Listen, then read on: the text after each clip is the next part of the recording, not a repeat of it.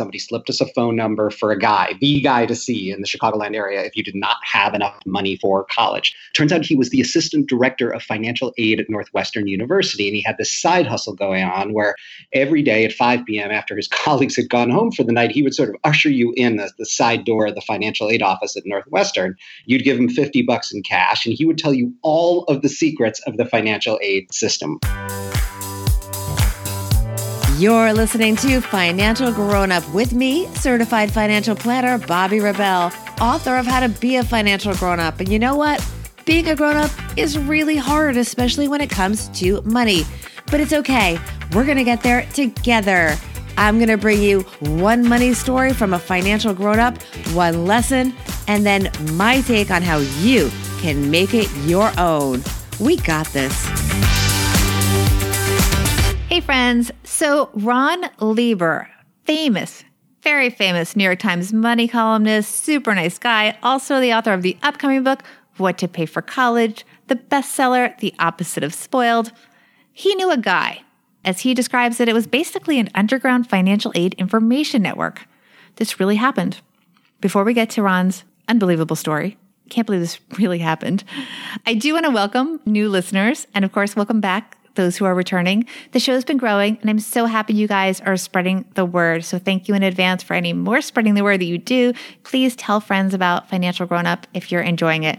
I'm also happy that you guys are enjoying the video promos that we do for each episode. A reminder if you want one for you or your business, we are having a little competition. Whenever you see the video in social media, share it. Whoever shares it the most between now and July 1st I will make a customized video just for you. So, a little experimental competition we're having here.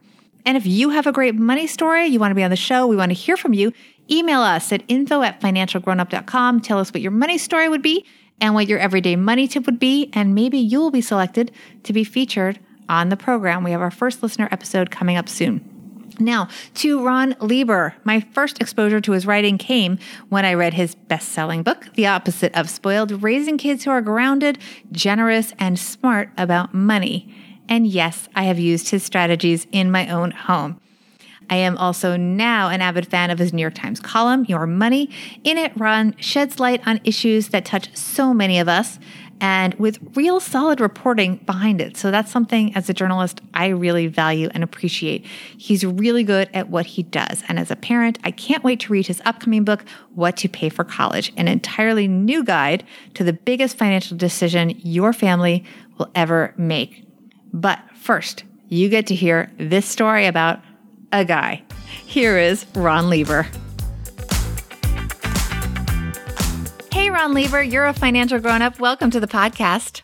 Thank you for having me. We are so excited to have you. You are the author of one of my favorite books, The Opposite of Spoiled, which has set the standard for so many families, including my own. We have our three save, spend, give jars in our house for my 10 year old. So thank you for that. And I know you have a new project. Yes, I'm working on a book right now called What to Pay for College, which is all about when, if ever, it is worth paying more than whatever your flagship state university costs for a private college or an out of state public university or something else entirely. Something we all need to be thinking about. What I want to hear for your money story, though, is about your experience when you were younger visiting the financial aid consultant with your mom. When you were a senior in high school, tell us what happened. So there I was, 1988, Chicago, Illinois, already a scholarship kid at the K to 12 private school I attended back then. We didn't know very much about financial aid. Somebody slipped us a phone number for a guy, the guy to see in the Chicagoland area if you did not have enough money for college. Turns out he was the assistant director of financial aid at Northwestern University, and he had this side hustle going on where every day at 5 p.m., after his colleagues had gone home for the night, he would sort of usher you in the, the side door of the financial aid office at Northwestern. You'd give him 50 bucks in cash and he would tell you all of the secrets of the financial aid system, where no. to put what on that godforsaken FAFSA form. Yeah, he knew exactly what he was talking about. I got into college at Amherst Early Decision, got a fantastic financial aid package, and graduated with under $10,000 in student loan debt, which wasn't all that much at the time, and got it paid off in 10 years. Wait, but we got to go back, Ron. So, what are some of the secrets that he told you?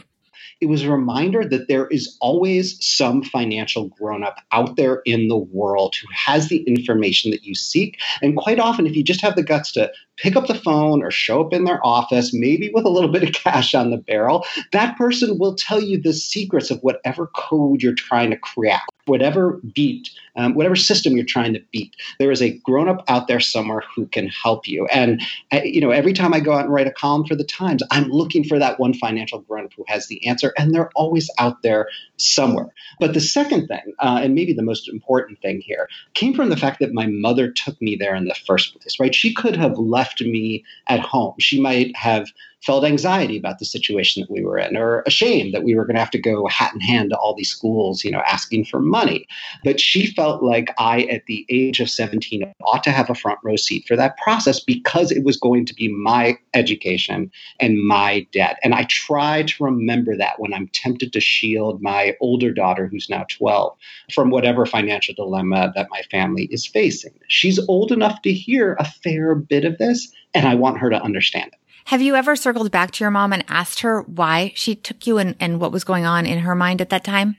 You know, I did uh, a couple years ago as I started thinking about this guy again. I actually tracked him down on the plains of Colorado where he's gone to retire from financial aid.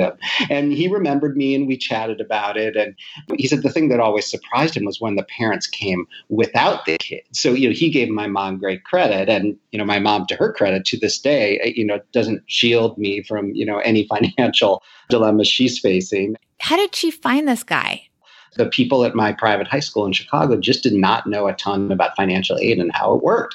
But they said, there's this guy. And, you know, it was literally a slip of paper with the guy's phone number on it. I'm not even sure there was a name. And, you know, I just dialed this suburban Chicago area code and he picks up and he said, yeah, you know, come to this address next Tuesday and bring me my money and, uh, and we'll talk. And it was, it was like, a, it was like the financial aid underground or something.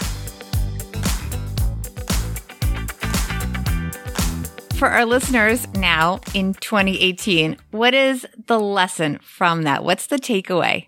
I think you always have to turn over every rock and talk to every person who might have information that can help you.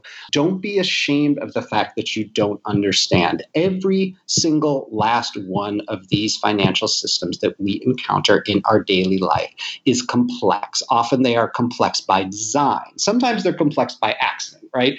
In the case of the financial aid and the student loan systems, you know, layers of people over the decades have layered, you know, different levels of complexity onto this, all in the hope that they can help some or another student who might have been disadvantaged by the last layer that was laid on, right? But what we end up with is, you know, eight student loan programs and nine different income-driven repayment plans, and uh, you know, two different ways that financial aid is calculated at most colleges, and it's really confusing. So ask for help. You know, express your ignorance and demand information, right? I mean, if you're approaching the system that that has a sticker price of over three hundred thousand dollars now at the most expensive selective colleges, you have a right to demand more information and to get some answers. So don't be sheepish about it. Are there specific resources that you would recommend?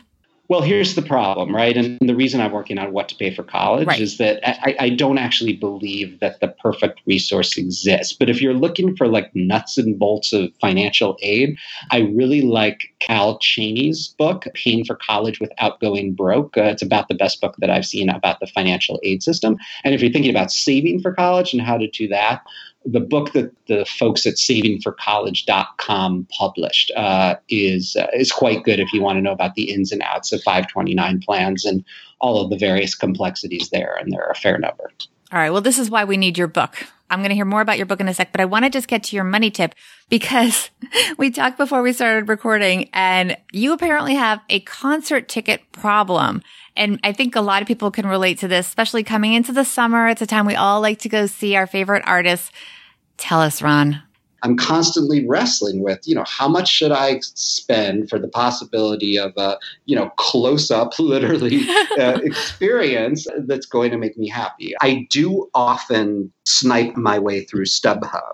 So instead of buying tickets, you know, weeks or even months ahead of time, if it's something where I'm pretty sure there's still going to be a lot of tickets at the end, I will wait and I will wait and I will wait until sometimes less than an hour before showtime or before play ball, and you know, and buy my tickets as I watch the prices fall in 10 minute increments, you know, every five minutes. Uh, you know, that was how I saw Phish on New Year's Eve a couple of years ago for not very much money at all for a floor seat there's always some risk involved that all the tickets will will disappear but you can watch and see you know are there dozens left hundreds or thousands right?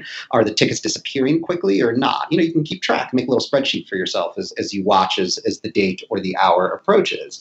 You know but what i often see with concerts is that you know the, the price will start falling relatively quickly you know within a couple hours of showtime. You know then you just grab the point at which you feel comfortable paying the price. And at that point you can generally download the tickets instantly. So, what's been your best score? I think the best score was probably those Phish tickets on New Year's Eve. Um, although, whenever the Cubs come to town to play the Mets, as they are doing uh, in a week or so uh, here in New York City, I'll often use this method as well.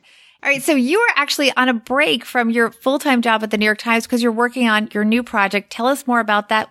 Sure. So the book is called What to Pay for College. It will be out sometime in 2020. Uh, no pre-orders yet. You know, for anybody who's who's interested in kind of where I'm heading with it, you know, you can find hints of it in the columns that I've written for the Times about higher education. Uh, you know, I write a handful each year, and my archive is at nytimes.com/lieber. And the book and the questions that I'm asking are, are born of really a half decades of observation where without anyone really noticing the you know rack rate at uh, the most expensive private schools topped $300,000 for four years. Flagship state universities now regularly cost $100,000 or more for four years. So you've got a $200,000 difference between those two things. That's per child after taxes. Almost nobody can save that much money. Wow. Right? This is insane. It um, is insane. Yeah. So the question then becomes what, if anything, are you actually getting for that $200.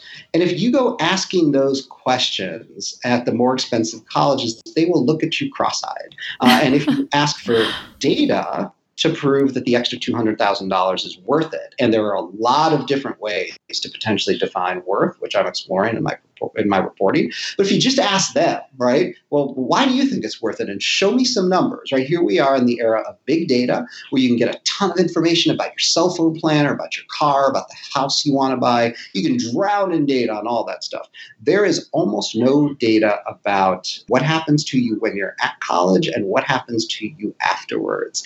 And it is my suspicion suspicion that the colleges actually like it that way because in the absence of data, we make decisions on the basis of snobbery, right? Private is better than public. So true. Uh, right? You know, yep. ivy covered walls are better than, uh, you know, concrete 1970s brutalist architecture, right? So I'm going down all of these rows and asking all of the impertinent questions, and I'm going to have a lot to say about it very soon. All right. Well, I'm hoping you can hook me up with a preview sometime soon because I need to read that. I've got kids in college. So I am very excited about this new project. Where can people find you and learn more about what you're writing in the meantime? Sure. Uh, www.ronlieber.com. Um, there's a big fat contact button there for anybody who has a story to share about how they and their family decided what they should pay for college. And on social media? At Ron Lieber all over the place, you know, uh, on Twitter, on Instagram, and uh, the Facebook community I run on parenting and money is uh, at uh, facebook.com, Ron Lieber author. Awesome. Thank you so much, Ron. This has been amazing. It was a pleasure. So, Ron's sincerity is contagious, and his book is definitely needed. As he mentioned, he wants to hear from all of you about your experiences. So, share yours with him. As he said, all the info is at his website, ronlieber.com. Here's my take on what Ron shared with us. Financial grown up tip number one, as Ron said, there is a grown up there who can help you.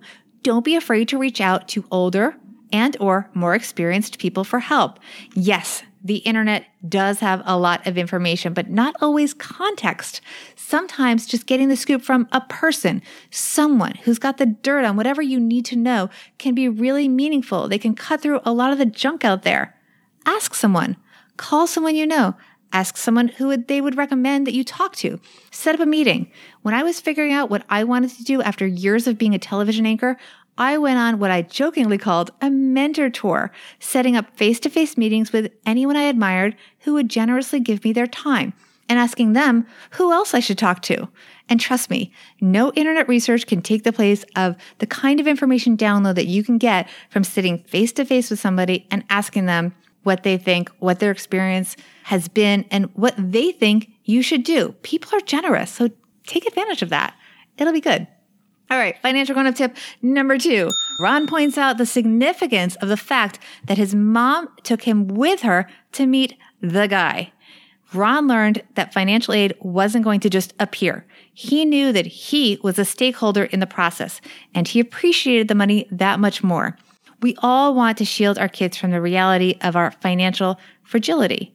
But if we can get past our egos, we do them a service by keeping them in the loop and making them aware of what it really takes to pay for college. Thanks to all of you for spending part of your day with us. We make these podcasts relatively short to fit into your busy schedule, but also so you can listen to a few in a row when it makes sense, like during your commute, if you're watching your kids do an activity, or just chilling out and you want to listen to a little bit more. You can listen to three or four at a time, make 45 minutes, listen to four. It could be an hour, whatever works for you. The goal is to make it fit in what you're doing and fit your life. If you enjoy the show, please help us grow. We need you. Tell a friend, write a review on Apple Podcasts, and follow us on social media. I am at Bobbi Rebell on Twitter, Bobbi Rebell1 on Instagram, and Bobbi Rebell on Facebook. Ron's next book can't come soon enough, but I'm glad he gave us a sneak peek. And by the way, also a great strategy for discount tickets. So thanks, Ron, for getting us all one step closer to being financial grown-ups.